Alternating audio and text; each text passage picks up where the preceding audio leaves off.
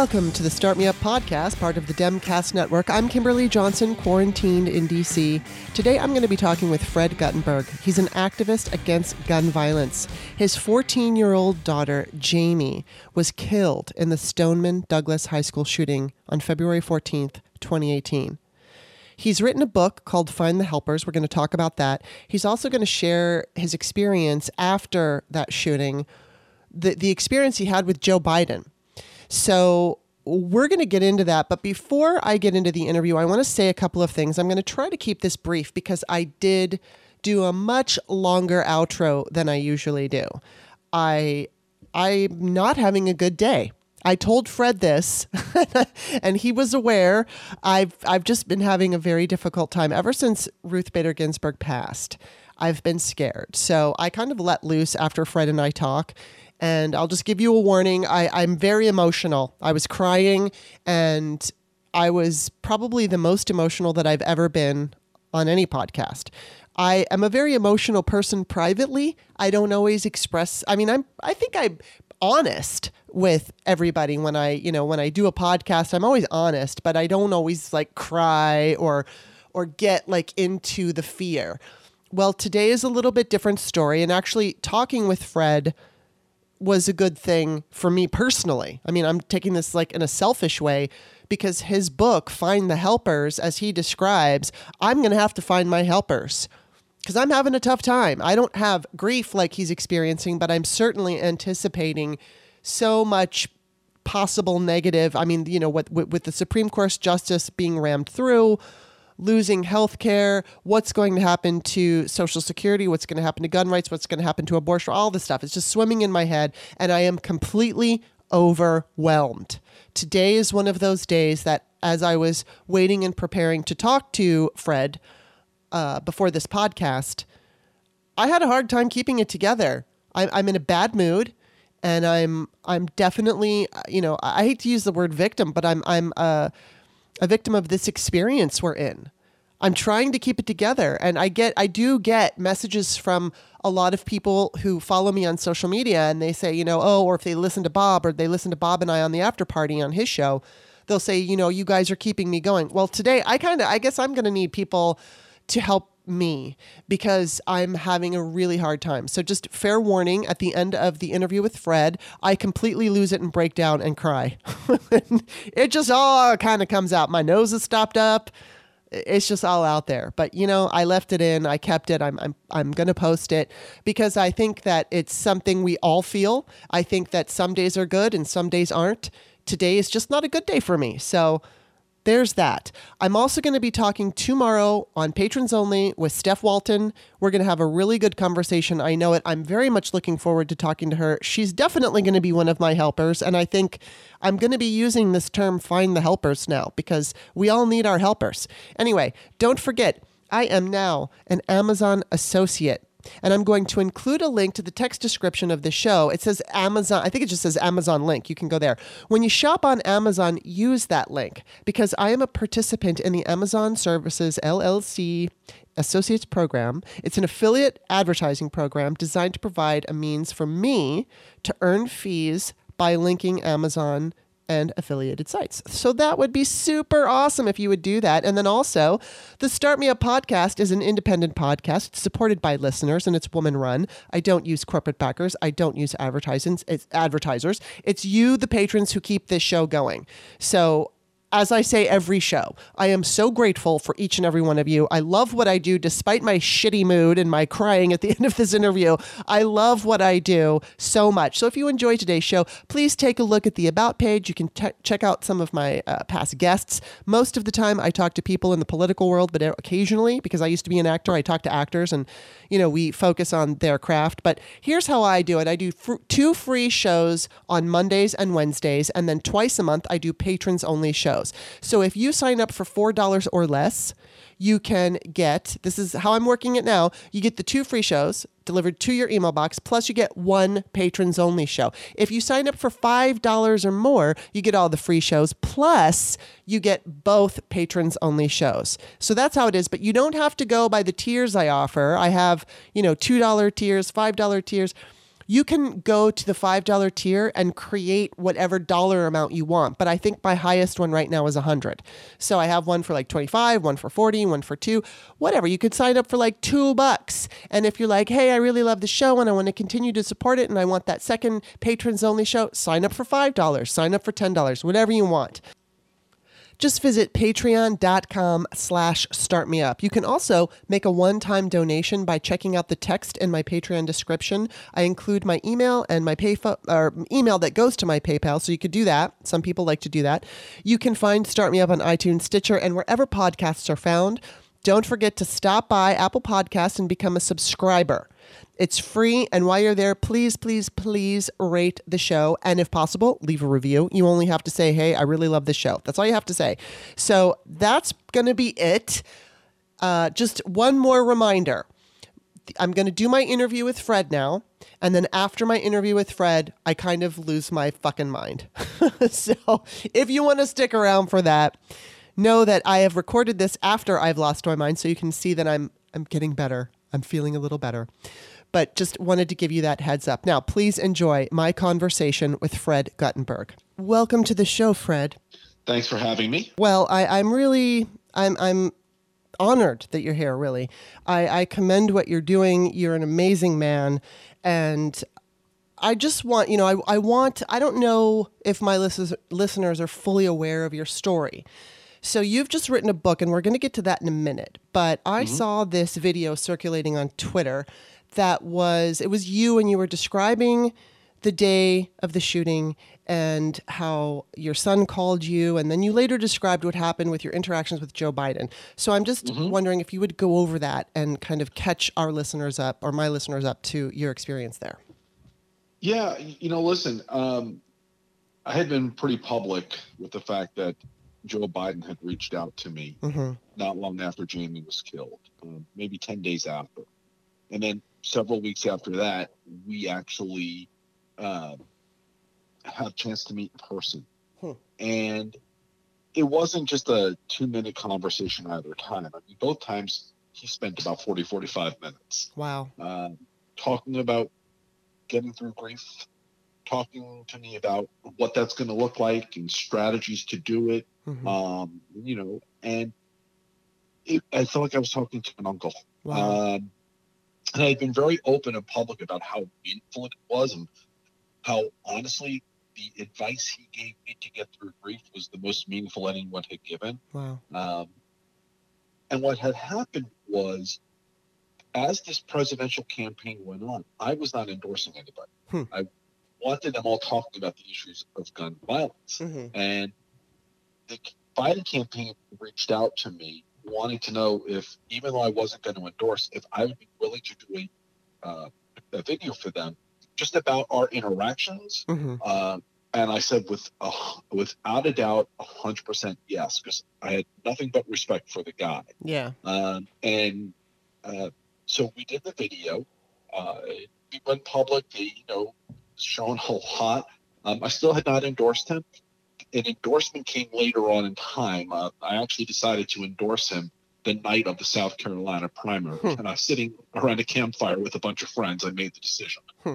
Um, but, but um, you know, listen, the video tells my story. Mm-hmm. It tells what happened the day of February 14th.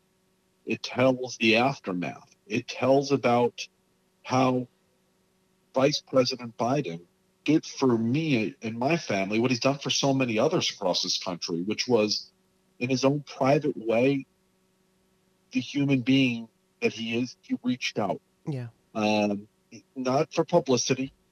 He just reached out to say, I hope you're okay. Wow. Um, and he is a truly, truly special man, mm-hmm. uh, as genuine, as decent, as empathetic as you will find he's committed to this issue that has broken my family. Um, and um, I hope this country comes out in massive numbers to vote for. Oh, yes, so do I. Um, definitely, I'm feeling it today. I'm really, really feeling it. Um, I'd like to know, before we get into your book, um, first of all, how old was Jaime? 14. And what is Jaime's Law? So Jaime's Law is uh, extending background checks to ammunition. It's that simple. Mm-hmm. Um, you currently have about 400 million weapons on the streets of America today, not all in the hands of people who you would want them to be in the hands of. Mm-hmm. And if you're a prohibited buyer of a firearm in this country, by law, you're also prohibited buying ammunition.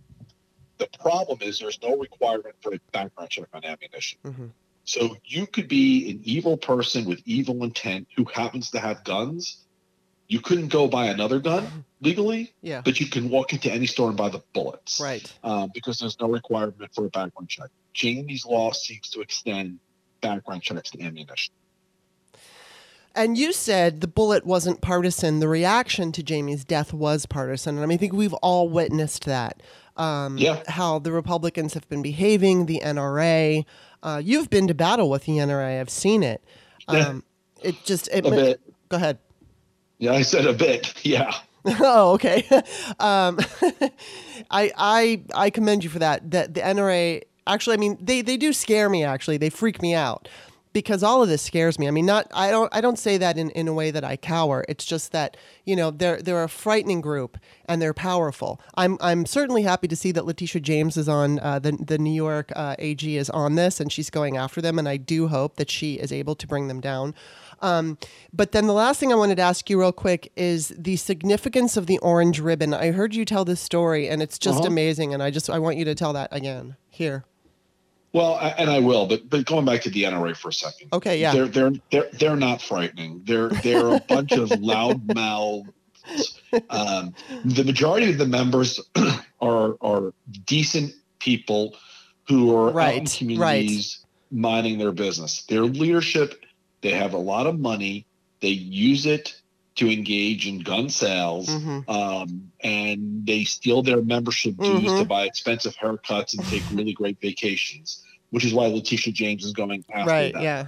They're they're not scary. They're criminal. They're they are they are frauds, and they need to be broken, and that's coming. So, um, You are correct. mo- moving on to the orange ribbon. Excuse me. Jaime's favorite color was orange. Mhm. And the day she was killed, um, Jaime was a competitive dancer. Her dance sisters all got together at the studio that night and started making orange ribbons um, to honor my daughter. Mhm. And the following day, they all marched into our house wearing their orange ribbons and with a basket of thousands of orange ribbons that they had made for us, um, which, you know, we ended up giving out at Jaime's funeral. Yeah. Uh, when they were in our house, they went to Jaime's room and took photos of themselves up there and posted those photos. Those photos then went viral. Hmm. And the dance community around, not just the country, but around the world, started wearing orange ribbons. Um, uh, dance competitions were um, honoring Jaime. Broadway shows were dedicating uh, performances to Jaime where they were all wearing orange ribbons. Mhm. And so the orange ribbon very quickly became a powerful symbol. Weeks later, after Jaime was killed, um, I was in the store wearing my orange ribbon, and somebody asked me what it was for. And when I told them, they said, you know, that's the color of the gun safety movement. Mhm. Um, Hmm. and I had not known that. You know, it's not like this was a part of my life before this. Yeah. And that was the day I decided that I needed to take what I was calling the Orange Ribbons movement. Mhm. And I decided to start a foundation called Orange Ribbons for Jaime to honor causes important to Jaime in life, but also to educate on why her life was cut short. And with the intention of making the orange ribbon the symbol of the gun safety movement, Yeah. which I think we've succeeded in Yes. pretty well. You you have, and your your dedication and your passion is just incredible. I mean, I, you know, I, I am in awe of what you're doing, and I I, I so I appreciate it. And when I say, you know, I, I am having a very hard time today. I, I'm completely freaked out about what what the what's happening with the Supreme Court, with what's happening with Mhm. Trump. We all are. Um, and so I think I'm I'm I'm going through this very uncomfortable. I mean, I'm so uncomfortable. I woke up uncomfortable, you know, and it's like I'm, we've all been going through this. We're all in it together. But some days are harder than others, and I am having one of the hard days. So it's like everything is scary to me. when I say the mm-hmm. NRA is scary, I just mean it's like, oh my god, I feel so completely overwhelmed. And I think this is probably the for me personally, this is one of the more difficult days during this administration, just because of I understand what we're up against. But the experience that you had, the death of your daughter, led you, I believe, to write this book, Find the Helper. So let's Correct. dig in. And first of all, why that title? Well, you know, so so four months before Jaime was killed, um, my brother had passed away from cancer related to his service in 9/11, hmm. and so my family was already going through real grief and trauma mm-hmm. from one American tragedy, and then this hit, which just brought to a level a thousand times worse. Jeez. And following Jaime's murder, writing became my therapy. Mm-hmm. Uh, you know, I was journaling, I was writing on Twitter, and several months later, I decided I just wanted to start writing a book mm-hmm. uh, to put my story on paper. Uh, I actually spent the next year working on it without any kind of publishing deal or anything like that because I just wanted to write my story mm-hmm. in my voice. Um, as I went forward with this and started, you know, and as I got done writing the first version of the book, it became clear to me that what really made my story so amazing was actually all the people who stepped into my life or were part of my life and carried me mm-hmm. and who got me moments and who um, showed me the way and who lifted me up when I was feeling broken. And and so Mr. Rogers, who I grew up watching, uh, has a very famous quote where he basically says, you know, my mother always told me whenever there is tragedy or terrible things happening, to always look for the helpers, the firemen, the policemen, you know, doctors, your mm-hmm. neighbors. Um, and then says, as long as there are helpers, there is hope. Mm-hmm. Well, my book, my story, is one of helpers. And so that's why I decided on the title Find the Helpers. Hmm. And that's why my book really evolved into a story of all of the amazing people who carried me. Wow. Uh, and we all, listen, you mentioned going through a really tough time. Mm-hmm. I always now tell people when you're going through tough times, always reach out to those who are your helpers, mm-hmm. who can lift you, who can say that thing to you that you need said to bring you to a better place. But also know you should always be there for others as a helper as well. Yes. Wow. That makes me want to cry. because I think, you know, I mean, there's just like, I, I imagine each day, um, uh, you know, each individual, as we're all experiencing this, um, Trump nightmare and everything that's involved with it and the Republican nightmare, we have our bad days. And, you know, I, I do have a really good support system.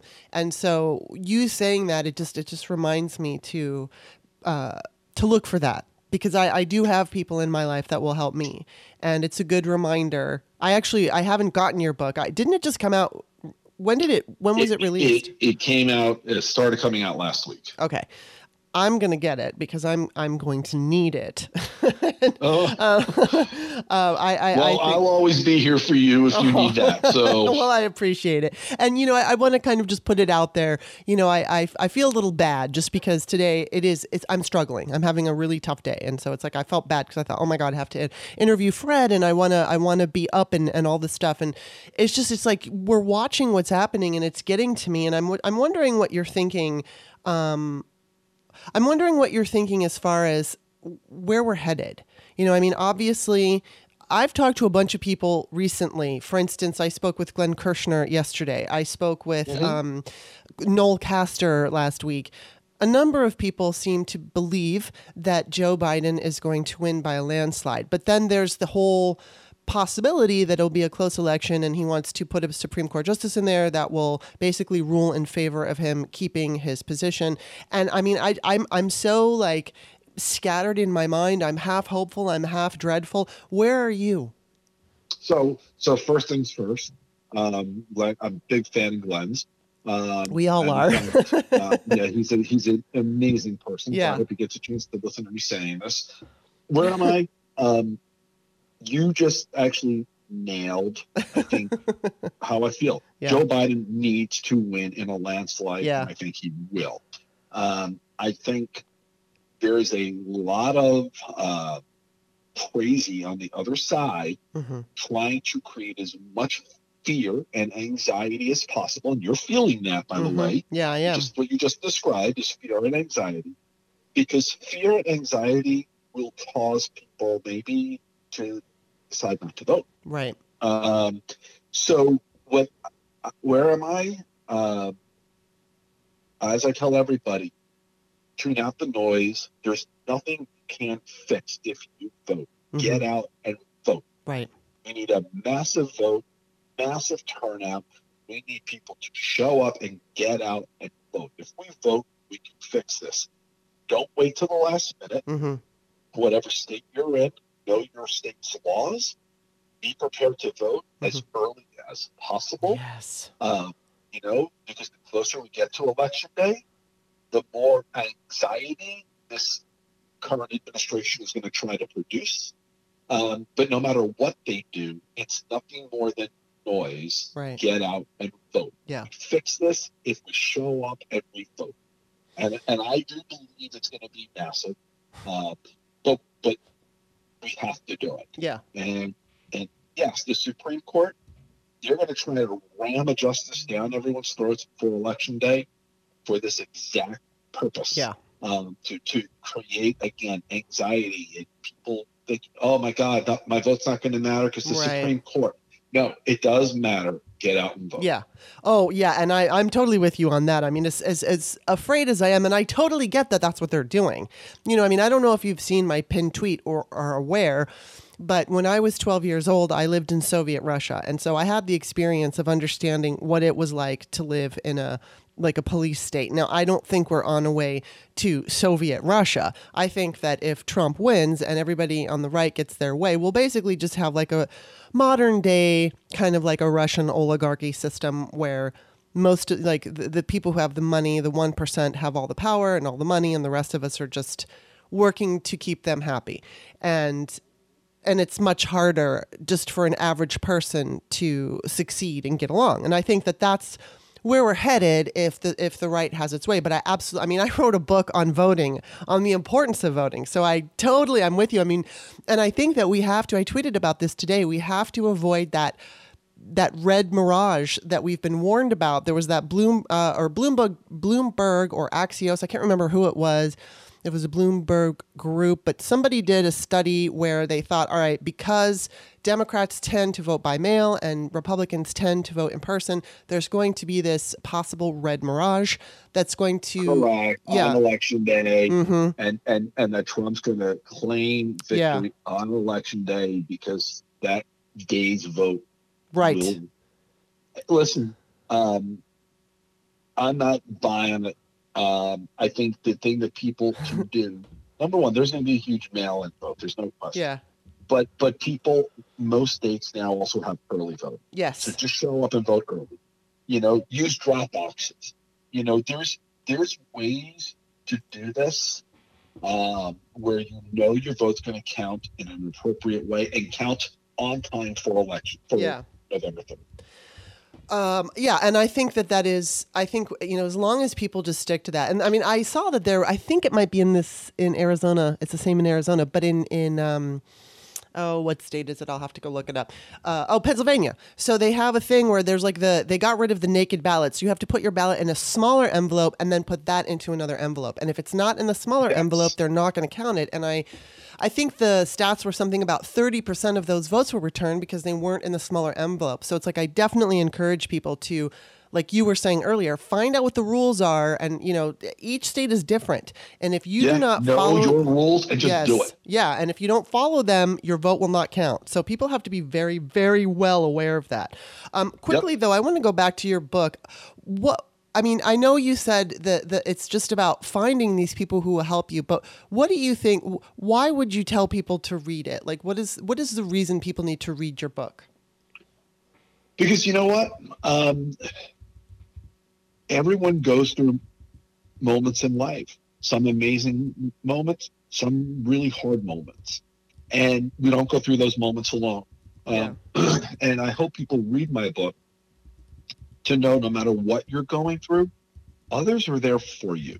You just have to be open to letting them in. Yeah. I also hope people read my book for lessons on perspective, um, for lessons on um, how to move forward, and because it's all there, and and to know that people will carry you when you need it.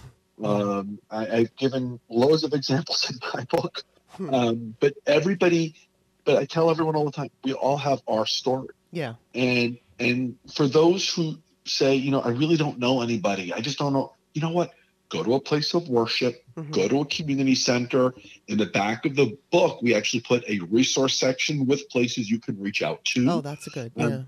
so you know listen my book is my story it, it, that's what it is. Mhm. but it is also a story that can be replicated and as i as i say in the book you know it, it is in some of life's hardest moments and some of this country's hard, hardest moments our heroes and leaders are born and we've seen it over and over and over.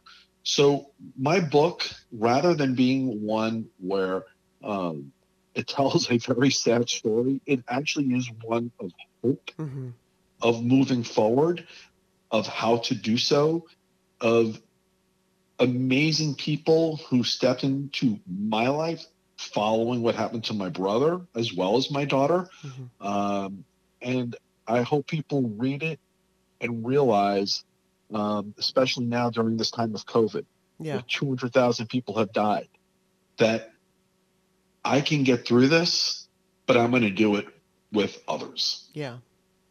Do you feel like I mean, I and I ask this of everyone, are you feeling I don't know what the word is. I mean, I don't know I don't know if I want to say confident because I don't think anybody right now is confident. But like, do you feel that we are going to see a blue Congress and a Biden presidency? Do you feel that's going to happen? I am counting on it. I am Mhm. determined. I believe it is going to happen. Okay. I do believe this country is ready to throw these people out and ready to bring in Biden and a, uh, a Democratic Senate. Uh, yeah. But I will tell you, I don't want anybody just to assume someone else is going to make that happen for Mhm, them mhm. um, and and so to make sure i will just simply say this vote every single person needs to vote and not assume someone else is going to take care Yeah. of it Um, and so let's say we've got this blue Congress, we've got Biden in there. Um, what are you going to do? And then, like, what do you think outside of Jaime's law? Uh, what other ways? I mean, I know the ob- obvious other ways, but I just want to hear from you your personal take on what the most important laws that we need to implement and enforce regarding, you know, the gun situation. What do we need to do in this country? Because clearly, people are just getting murdered all the time and then and then we hear republicans say immediately after this isn't the time and then they forget it and Yeah, and it's just the, yeah. the thoughts and prayers and the same stuff over and over and over again. So outside of jaime's law what other laws do you think that we need to implement to make a real difference? Well listen we we need jaime's law but we also need background checks on on uh, firearms. We need Mhm. to pass that law that already passed the house last year that will close a bunch of loopholes okay? We need to raise the age of 21 we need to ban assault weapons. We need to ban high capacity magazines. We need to get appropriate funding to the cdc to study gun violence and to make recommendations. We need to repeal a law called PLCAA which prevents people like me from being able to sue the gun manufacturer. They are shielded from liability. If you want to do something to quickly change the course of how guns are retailed in this country and to ensure that it's done in a safer way, open up those gun manufacturers to lawsuits and that'll get it done. yeah because So- parents are not if if you are not allowed to sue it, it, it's and you're talking about the gun manufacturer you are not allowed to sue the gun Correct. manufacturer Correct. and, and and the problem is we can show how they use their marketing dollars to market an AR-15 to kids. Um, Right. And so nobody should be shocked that kids go out and buy AR-15s Mhm. and use them to shoot up students. hmm You can show how it's been marketed to them, but we can't sue them for it. We can't say you have to be held accountable for Right. this. Um, but we should be able to. Yes, it's like cigarettes, kind of like cigarettes. Well, it's exactly the same. Yeah. You know, the tobacco lobby broke when they had to deal with lawsuits. Wow. Interesting. And then, so what are you going to do? I mean, like moving forward, I mean, I'm going to say, providing we have a blue administration, uh, what do you see yourself doing, uh, you know, to push your agenda? Listen, my my I don't have a viewpoint beyond November 3rd because I'm so committed to it. But on November 4th, Uh-huh. I wake up and hopefully have the ability to look forward to President Biden Yeah. And working with his administration um, on gun safety measures that will uh, start the process of lowering the gun violence death rate in this country. You know, that is what I intend to do. Mhm. I intend to stand with President Biden, who will sign gun safety Yes. measures into law. Yeah. Um, and then, you know, who knows? you know, um, who, who knows? But but this is my life focus right now. Right. And um, Well, you obviously, know, you have a lot on your plate. I mean, you've just got this book coming out, and you've been very vocal and very active. Um, and let me let me ask you too. Your your orange ribbon. What what is it called? The name of your organization? Orange ribbons for Jaime. And what is exact? What can you do over there? If you go over to your website, I did take a quick look. Um, are there actions people can take? Do you offer actions? What what can people do over at that website? Well, um, at the website, number one, you can stay connected to to me and what I'm doing and to what the foundation is doing. hmm Um, we do have the ability there there to register to vote. Oh, good. Uh, yeah, great. You can donate so we can continue to pursue the causes that are important to Jaime. Um, you can um, send messages through the website to reach us directly um, if you want to engage in specific things that we're doing. hmm So the website is, um, you know, uh, there for people to stay connected to Right. us. And when I say us, I mean my wife and I, and, and those that we have helping us with the foundation, because we do try to do a lot of events. Uh, you know, it's been a little bit um, Yeah, with COVID. Yeah. harder with COVID, hmm um, but you know what? The early part of COVID, we were running um, online programming for families so that you know parents were trying to figure out ways to entertain their kids. We had things going on when you could click into our website, um, and you know we we've got our college scholarship program that we've started. Um, Oh, so that's awesome. Yeah. yeah, and listen, my daughter, um, my daughter really um, was amazing, and she wanted to be a pediatric physical therapist. She dedicated her spare time to volunteering for kids with special needs, and so our scholarship program is a, for kids of all abilities Mhm. scholarship. So we have, you know, we give, um, you know, basically I say it's like three buckets. One Mhm. bucket is for a, a kid who wants to go to college and major in something where you're going to be helping others, Mhm. for example, like physical therapy or doctor or something like that. But you have to have at least one year in dance because Jaime did, Hmm. and you have to have a community service background because Jaime did. Right. The second bucket is for kids who want to major in dance, but they also have to have that community service background. hmm And then the third bucket is for kids with special needs. And this is why we call it the Kids of All Abilities Scholarship. Um, because kids with special needs, there's not always a lot of scholarships for them. And they don't always go on to traditional college education, but they'll go on to some kind of post high school education. And we want to make sure that we're making um, scholarships available to them as well. So, you know, it's a very comprehensive program. And, um, you know, this was our first year where we got to do it. And my daughter will never get to go to college, but she's going to send other kids. Wow, that's amazing, and that's so important. You know, I just want to reiterate that you what you're doing is so important and it's inspiring because you your family has been through. I mean, you talk about your brother three months before this happened, uh, passing away, and then your daughter, and it just seems so incredibly overwhelming. I can't I, I can't even begin to imagine. And the fact that you and your family are turning this around and turning it into something positive is I, I am personally grateful for it, and I know a lot of other people are. And so, thank you for doing that. I also quickly I want to ask you. I know Yeah. you were invited by Nancy Pelosi to the State of the Union, and you got kicked Yes. out. And so uh, I'm kind of in awe of that. but what was it that what was it that uh, he said, and then what was it that you said that got you kicked out? he meaning Trump. Listen, try, yeah, I get it. Um, you know, earlier in the night, he did his usual thing, attacking quote unquote illegals, um, and blaming them for all the violence in the country and got to build the southern wall, all that nonsense. And you know, I earlier in the night wanted to yell out, you know, the kid who murdered my daughter was a teenage American male. Um, but I kept my mouth shut. But I was upset right. as the night went on, he got to the part where he started talking about the Second Amendment, and I will defend your Second Amendment, and, which is under attack all over the country. And I got really upset. But then when all of the Republicans stood up and started ranting and raving and cheering, I screamed out nine words. What about victims of gun violence like my daughter? Wow. And that was it. and that was it. They pulled me out. They detained me. They cuffed me. They transported me to a holding facility.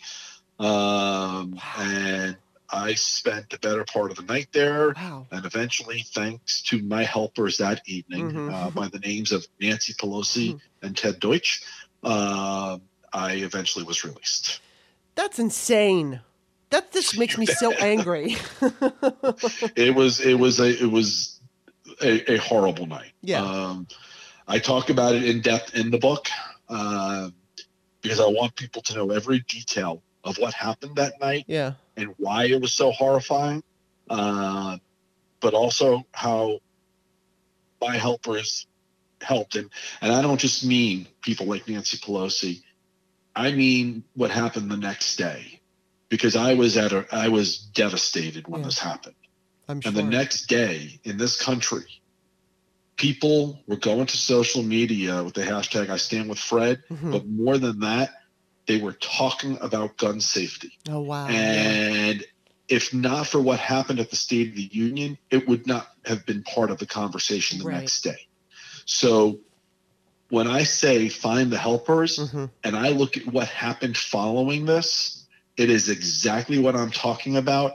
I didn't expect it the next day, but it happened. And rather than feeling broken, which I felt that night, Mhm. um, the next day I felt inspired and hopeful. Wow. Wow, that's really amazing. And I mean, I just can't say enough that what you do is so important because you, so many of us feel broken. So many of us feel frightened. And somebody like you helps to inspire feeling like finding that strength. And obviously, it is through other people. It is through whether it's family or friends or people on the internet supporting you or where, what wherever it's coming from, it's there. But sometimes, you know, as you know very well, um, it, it can get to you and take and, and it makes you feel like you're like you can't win. And I just like going back to my feelings as far as just feeling frightened and everything. One thing I want to say very clearly is that as frightened as I may feel, um, it's it's not going to stop me from what I do. And I mean, I'm out here, you know, I mean, I have my boyfriend also has a podcast, Bob Cesca, and even though we, we are kind of small potatoes in the like vocal against Trump, you know, journalists or podcasters. You know, I mean, I'm not Robert Costa. I'm not. I'm not the Maggie Haberman. We're not like high profile like that. And so, but it, but we have this feeling like, oh my God, if you know Trump were to win, or even right now, is he going to come after? You know, is he going to go after journalists? Is he going to go after people who are speaking against him? And so it's it's it's important that we remember that we are all united. Not all, but most of us here are united, especially I think since 2016, since we all understand what happened in 2016 and we can see like a, a repeat of that online, we can like we can all understand that a the Russians are interfering and attacking our democracy, and I'm sure mm-hmm. you know the Republicans because last night I was talking to my boyfriend and I said, I, I meant to say Republicans and I said Russians. And I'm like, really, it doesn't matter. It's like the, the same. Now they're like the same because their agenda and their goal is the same, basically just to destroy our democracy. And so it's, it just gets overwhelming. And so for anybody out there who feels overwhelmed, uh, I can point to you and I could say, take a look at Fred and look what how he's been able to to rise above his grief. And I'm sure you have days where it's much harder than Of others. course. Yeah, I, I'm But- sure you but- do. But you know what? Even on those days, I always know. You know, in, in the at the end of the book, actually, the easiest way to say it is this: I, I give the advice that my aunt gave to me when I was a teenager, Hmm. which is, in life, there's always going to be potholes and Mhm. curves and bumps, but there's also going to be a lot of just straightforward road ahead. hmm And her advice was always go forward. You'll always find your way. Um, whether you hit the potholes or the bumps, you keep going forward. So on those days where I feel like I've hit a pothole or a Mhm. bump, I keep going forward. I keep relying on my people and I find my way. Right now, my advice is this very simply to anybody who gets overwhelmed by Trump stop thinking about Trump, start thinking about Biden, and make sure you vote. Well, that's just the best possible advice. um, I'm just going to take that and, and, and, and end th- with that because that is absolutely the best advice. Um, I want you to tell everybody where they can find you. What links do you want people Yeah. to go to? Well, so you, I listen. I spend most of my time on Twitter, yes, as, as many of us do. Fred underscore Guttenberg, um, and you know I'm also on Facebook. I do have a public page there. Um, you know, on Instagram under Orange Ribbons Dad. Um, so, but if you want to follow me and see what I'm thinking pretty much every minute of the day, Twitter is the place to go. yeah, me too. You can see me screaming and shouting. Um, awesome. So there's, and then I'm going to include the link to your book in the uh, um, the description of the text of the Patreon for this show. So th- thank you for writing it. Thank you for being on. And I just, I quickly just want to say, I'm sorry that I'm a little down today. Uh, this is, I'm just having a hard time. So as you know, I'm, I'm going through that. But thank you for being here. Thank you for being an inspiration, for writing that book, for everything you do. I know I- I speak for many when I say you are an inspiration to all of us. So, so thank you so much, Fred. Thank you. I appreciate you taking the time with me today. All right. Well, you take care. You too. Bye bye. I wish that I was not in this mood, and so I kind of apologize. I'm already. I, I want to take Fred's advice. I'm sorry. I have to take a minute. I want to take his advice because I'm having a hard time. Maybe you're my helpers. I just feel like maybe so many. I'm sorry for crying, and I don't usually do this. But I think maybe some of you might need to be my helper. Because I'm worried. I'm worried for myself. I'm worried for my family. I'm worried about this country. I don't know what's going to happen. I saw a tweet earlier. I don't know. You know, I wake up randomly in the middle of the night and check my phone and I go to Twitter, which is like so stupid, right? I should stop looking at the fucking internet when I'm trying to sleep. But the funny thing is is I wake up and uh, because I can't sleep and then I look at Twitter and you know, sometimes that just makes me fall asleep. But I saw somebody say maybe we need to recognize or make peace with the fact that we're never going to be what we used to be. And I mean, I can live with that. I can live with this country moving forward after such a terrible four years. I, I'm actually open to that because I think that sometimes when we go through such traumatizing experience you know like when when we're traumatized we can learn from that just like with fred. You know he's he had this unbelievable tragedy two tragedies losing a daughter. I can't even imagine but he took that and he turned it into something positive. He will always live with that grief. He will always live with that trauma but he is he is making something positive out positive out of something that's so awful. And i think that it's you know same thing can be applied to this country we've been traumatized. I, I posted that last night because it's like something, I don't remember exactly my words, but it's like a woman who's in an abusive marriage and can't get out because the the husband control and you know what I could I could turn this around and make it an abusive woman but I'm just I'm just, you know, and, and I'm sure that there might be someone out there who's going to yell at me just because I use this particular fucking um, scenario. But there could be a scenario where, you know, there's a woman who has children who doesn't have a job and the, the man controls the money and, and he's threatened her if you leave, I'm going to, you know, chase you, I'm going to kill you, whatever. We've all heard these stories before. It's not uncommon. And so I always, you know, liken the American public right now to that abused spouse who can't fucking break free. And you know, it's it's funny because it should be a lesson to anybody who tells women, "Oh, you should have left. You should have done this."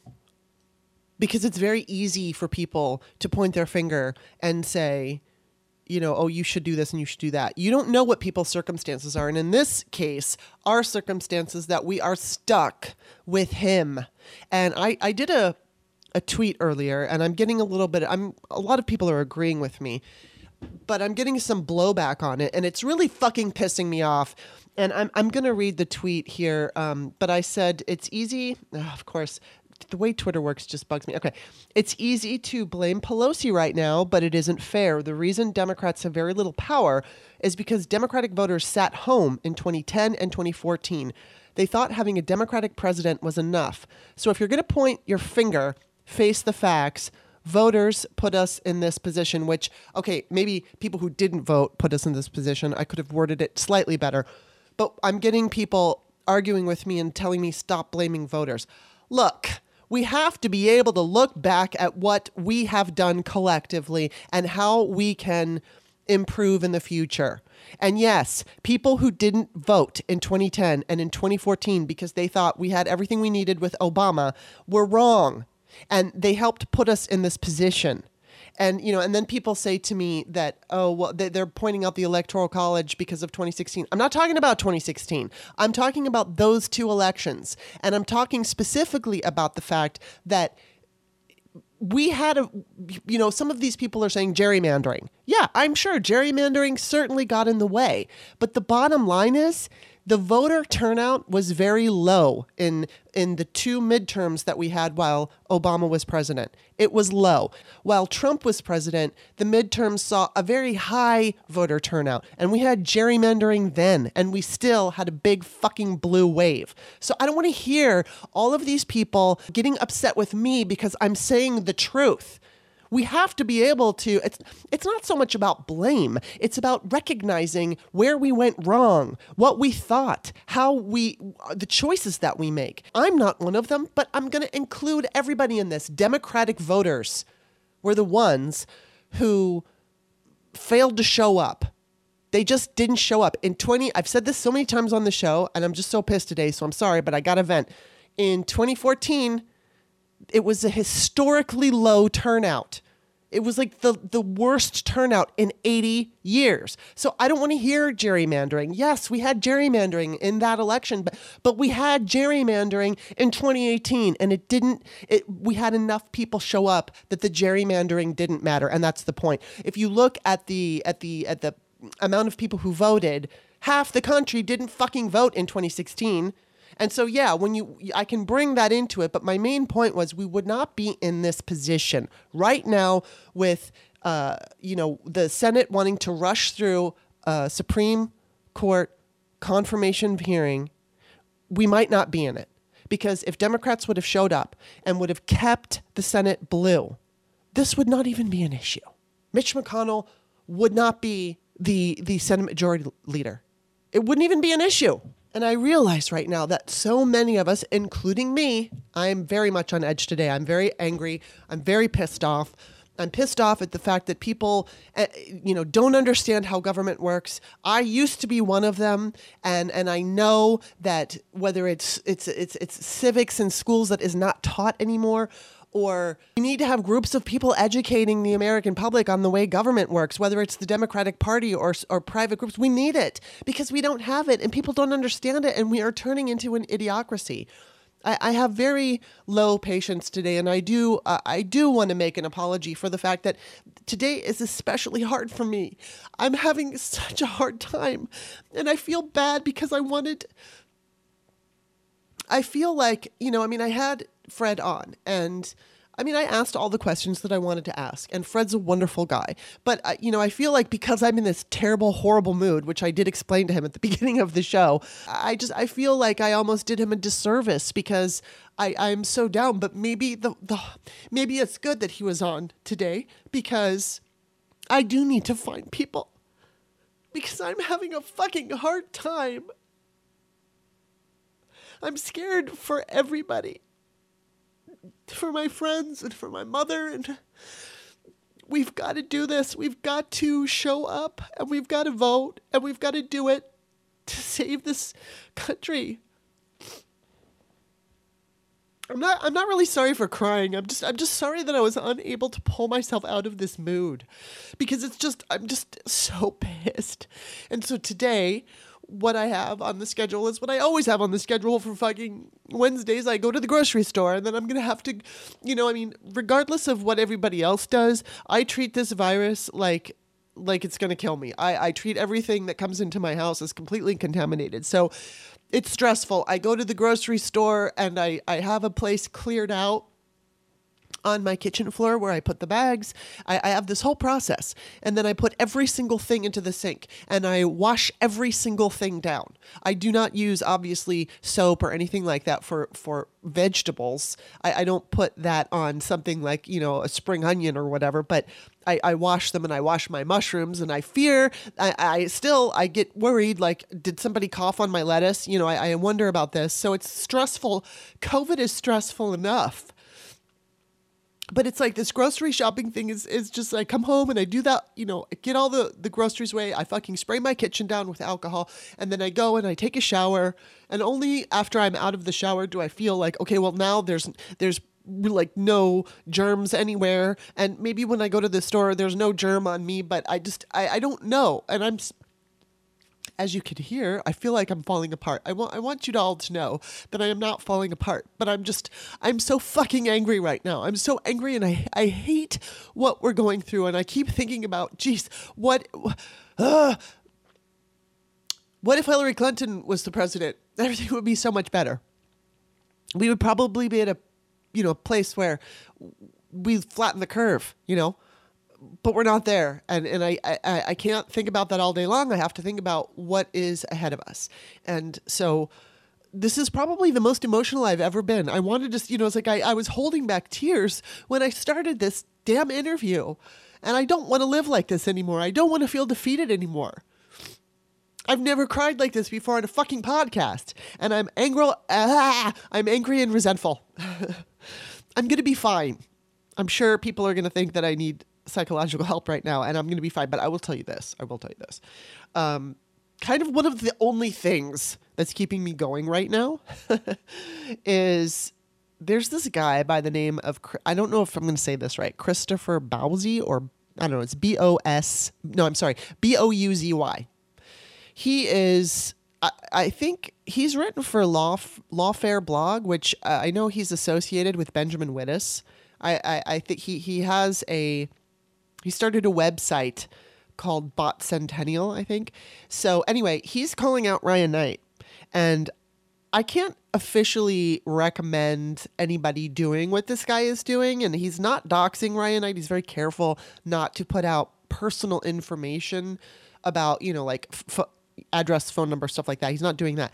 But he is saying that Ryan is lying about who he is and about the money that he's making and that he received $20,000, I don't know, back in 2018 to tweet out whatever, you know, democratic messages. And then he made this abrupt switchover after it was literally after the New Hampshire primary. He went from Warren, who he was like a super fan, to being a, a Bernie bro, really.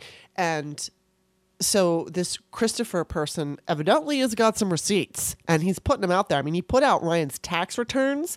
He he blotted out all the private information. He just backed up the fact that he knew that Ryan got that twenty thousand dollars, and then he also referred to Ryan as he. Uh, what did he say? Something about a, a criminal past. So Ryan denied that, and then I guess, I guess this Christopher guy offered up, what is it, uh, case numbers. So then Ryan comes back on. He's like, "Oh, well, you're talking about my DUIs," and then and then there was another thing where Ryan did some kind of GoFundMe for his dog, where he raised five thousand dollars, and evidently didn't offer receipts as to what happened. So this guy Christopher saying that not only did did he ask for the five thousand dollars and not show receipts during that particular particular year, there were several vacations to Hawaii. Anyway, you should go to his feed, B O U Z Y is his last name. Christopher is his first name, and it's quite amazing. It's quite amazing what he's doing. And again, you know, I mean, I I look at I look at somebody or like that group anonymous, and I I I have mixed feelings they have the power to do good, but they also have the power to completely ruin someone. And so this guy, Christopher, is clearly looking to out Ryan for being a grifter and a fraud. And I guess time will tell if he's successful in that. But it kind of gives me a little bit of, I don't know, pleasure to see Ryan actually being called out for something because he he insists that the only money he's ever made is from his Patreon page and that he only makes about $400 a month. So he's not telling the truth. and so this guy's calling him out and it's like get out your popcorn because boy, he's he's serious. That's uh, as you can see, talking about that, I'm not crying anymore. I still have a stuffed nose. But I, I feel weird because it's almost like I want to apologize, but I don't want to apologize for feeling the way I feel. I'm just like at a breaking point today. I'm just really very, very, very sick and tired of all this shit. And, you know, my mother's back has gone out on her and I feel helpless and there's nothing I can do. And there's this issue with her chiropractor that she can't see him until tomorrow and blah, blah, blah, blah, blah, blah, blah, blah, blah. You know, and it's like, I, I, I'm just sitting here feeling like, oh my God, what the fuck am I, you know, what are we going to do? And, and it's just, it's all very jarring. It's just jarring, and it got to me today. So again, it's not that I I'm not going to say I'm sorry, but I can't help but feeling I'm sorry that I'm you know not my normal self, that I'm not my normal I don't know. I don't know how you would describe me. You guys can describe me because I don't really know how to describe me. But I mean, I'm always sarcastic and sometimes I can, you know, use humor. But today I just don't feel like I have much humor. I just I just feel like I want to crawl up and go to bed and wake up when Joe Biden is president and find out that he's already put like five new fucking Supreme Court justices on there. Cuz I'm like terrified of losing my health insurance. I'll leave it with this. But um, yesterday Bob was in his office, I was in my office, and there's like a room that divides us so I saw that Mitt Romney was okay to go ahead with the vote. He he didn't say that he would confirm. Doesn't matter. He said he was gonna. He was fine with the president. He voted to convict. Uh, it was fine that he had a confirmation hearing, and I just completely lost my mind and I started sobbing. I was crying so hard and so loud. Bob thought someone died. it's like, yeah, my health insurance is going to fucking die. And in the end, I'll be able to buy health insurance, but it's going to be crappy. It's going to be fucking crappy like the rest of us. We're, and, and COVID is a pre existing condition. Uh, knock on wood, I haven't had COVID, but if I get it, well, it's that. I, you know what else is a fucking pre existing condition? Acne. I learned that because I was, you know, filling out something for some insurance before Obamacare. I was filling out a form for an insurance company, and I had put down that I have acne, and they told me that because of that, my premium was going up. Fuck insurance companies. Jesus. Oh my God, it makes me so angry. Anyway, I said I was going to leave it at that. So I'm going to leave it at that. Tomorrow, I am talking with Stephanie, and I'm really going to need to because she, you know, Stephanie, she's just like this bright spot. She's always, even when she cries, she's passionate and happy. But yesterday, she did a Zoom call with Julian Castro, and I watched it, and it was so fantastic. She did a great job. She's so cute and funny and energetic. And so I, we're going to for sure talk about that. I know she's going to want to share her experience there. But we'll talk about that. And, uh, you know, I know we're going to talk about some other things. So thanks for listening to me vent today. That's about the best I can do. You can find my books on Amazon. It'd be great if you went and bought some. Uh, if I have Peyton's Choice, that's about teen abortion. Obviously, I'm pro choice, so I wrote it with that in mind, pro choice. Then I have American Woman, the pole dance woman in voting pretty much self-explanatory except well no it isn't. It's the importance of voting but basically that book was my experience as an activist a little bit of history about women who have you know paved the way for equal more equal rights.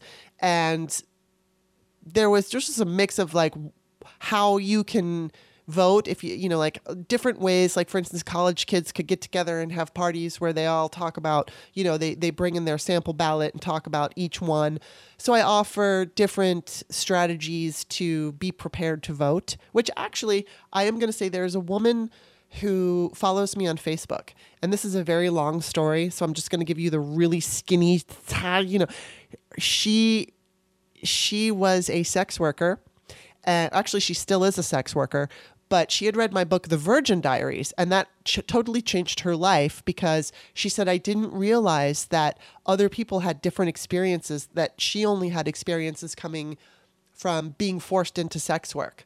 And i think she does sex work now as a choice but i think it's just also because she doesn't really you know, she comes from a family who's kind of abusive and, and this is what she knows. She I, I, I would not describe her as a sad person because she read my book and she explained, you know, the Virgin Diaries that it really helped her and helped her to understand, you know, how it didn't it doesn't have to be the way that her life was. But then beyond that she read american woman and she contacted me i think it was in 20 i don't remember which year it was a midterm. And she said because of you and because of this book and the things that you've been posting about online i am completely prepared to vote for the very first time in my life. So there's that. So there's American Woman, and then there's also The Virgin Diaries, which is the stories of first time sex. So, it was 72 men and women, gay and straight, describe their first time. And then uh, there's also Men, uh, Ain't No Sunshine, Men Reveal the Pain of Heartbreak, which is a collection of stories from men who describe what it feels like to have a broken heart and how, how they handle it. Because a lot of times people think women have it harder than men. And I actually believed that it was probably the opposite because women are allowed to express their emotions. If you haven't noticed, I've been doing it, you know, since I hung up with Fred. But women are allowed to express our emotions, but men aren't. And so men have them. They just don't always get like they, they don't always feel that they can. And in this book, the stories that I received proved that point that men don't feel that they can be open so much about their their grief and their pain because they're viewed as weak so those are my books. You can go to Amazon and check them out. Kimberly Johnson. You can also find me on Twitter, author Kimberly, K I M B E R L E Y. And last, my mother wrote the book The Melt, which is about a global pandemic, and she released it during COVID. Isn't that fucking crazy? She started writing it in December of 2016. So, you know, it was a lame duck for Obama. We knew we knew Trump was going to be the president, and my mom just for some reason got an idea to write a book about a global pandemic caused by fucking climate change. so if you happen that's on it's called the melt and it's and i always include the link to her book in the description you know all those links that i include in the patreon description go check them out um, you can find it there but she's also ann werner a-n-n and then w-e-r-n-e-r it's a really good book and it's getting good, good reviews. It's a new book out there so if you read it if you read my book whatever this show please give us a review. We need it. And okay i'm gonna shut up now. I've calmed down clearly. I'm gonna shut up. And thank you for listening. Stay tuned for the patrons only episode with Steph and me tomorrow. All right, everybody, stay safe.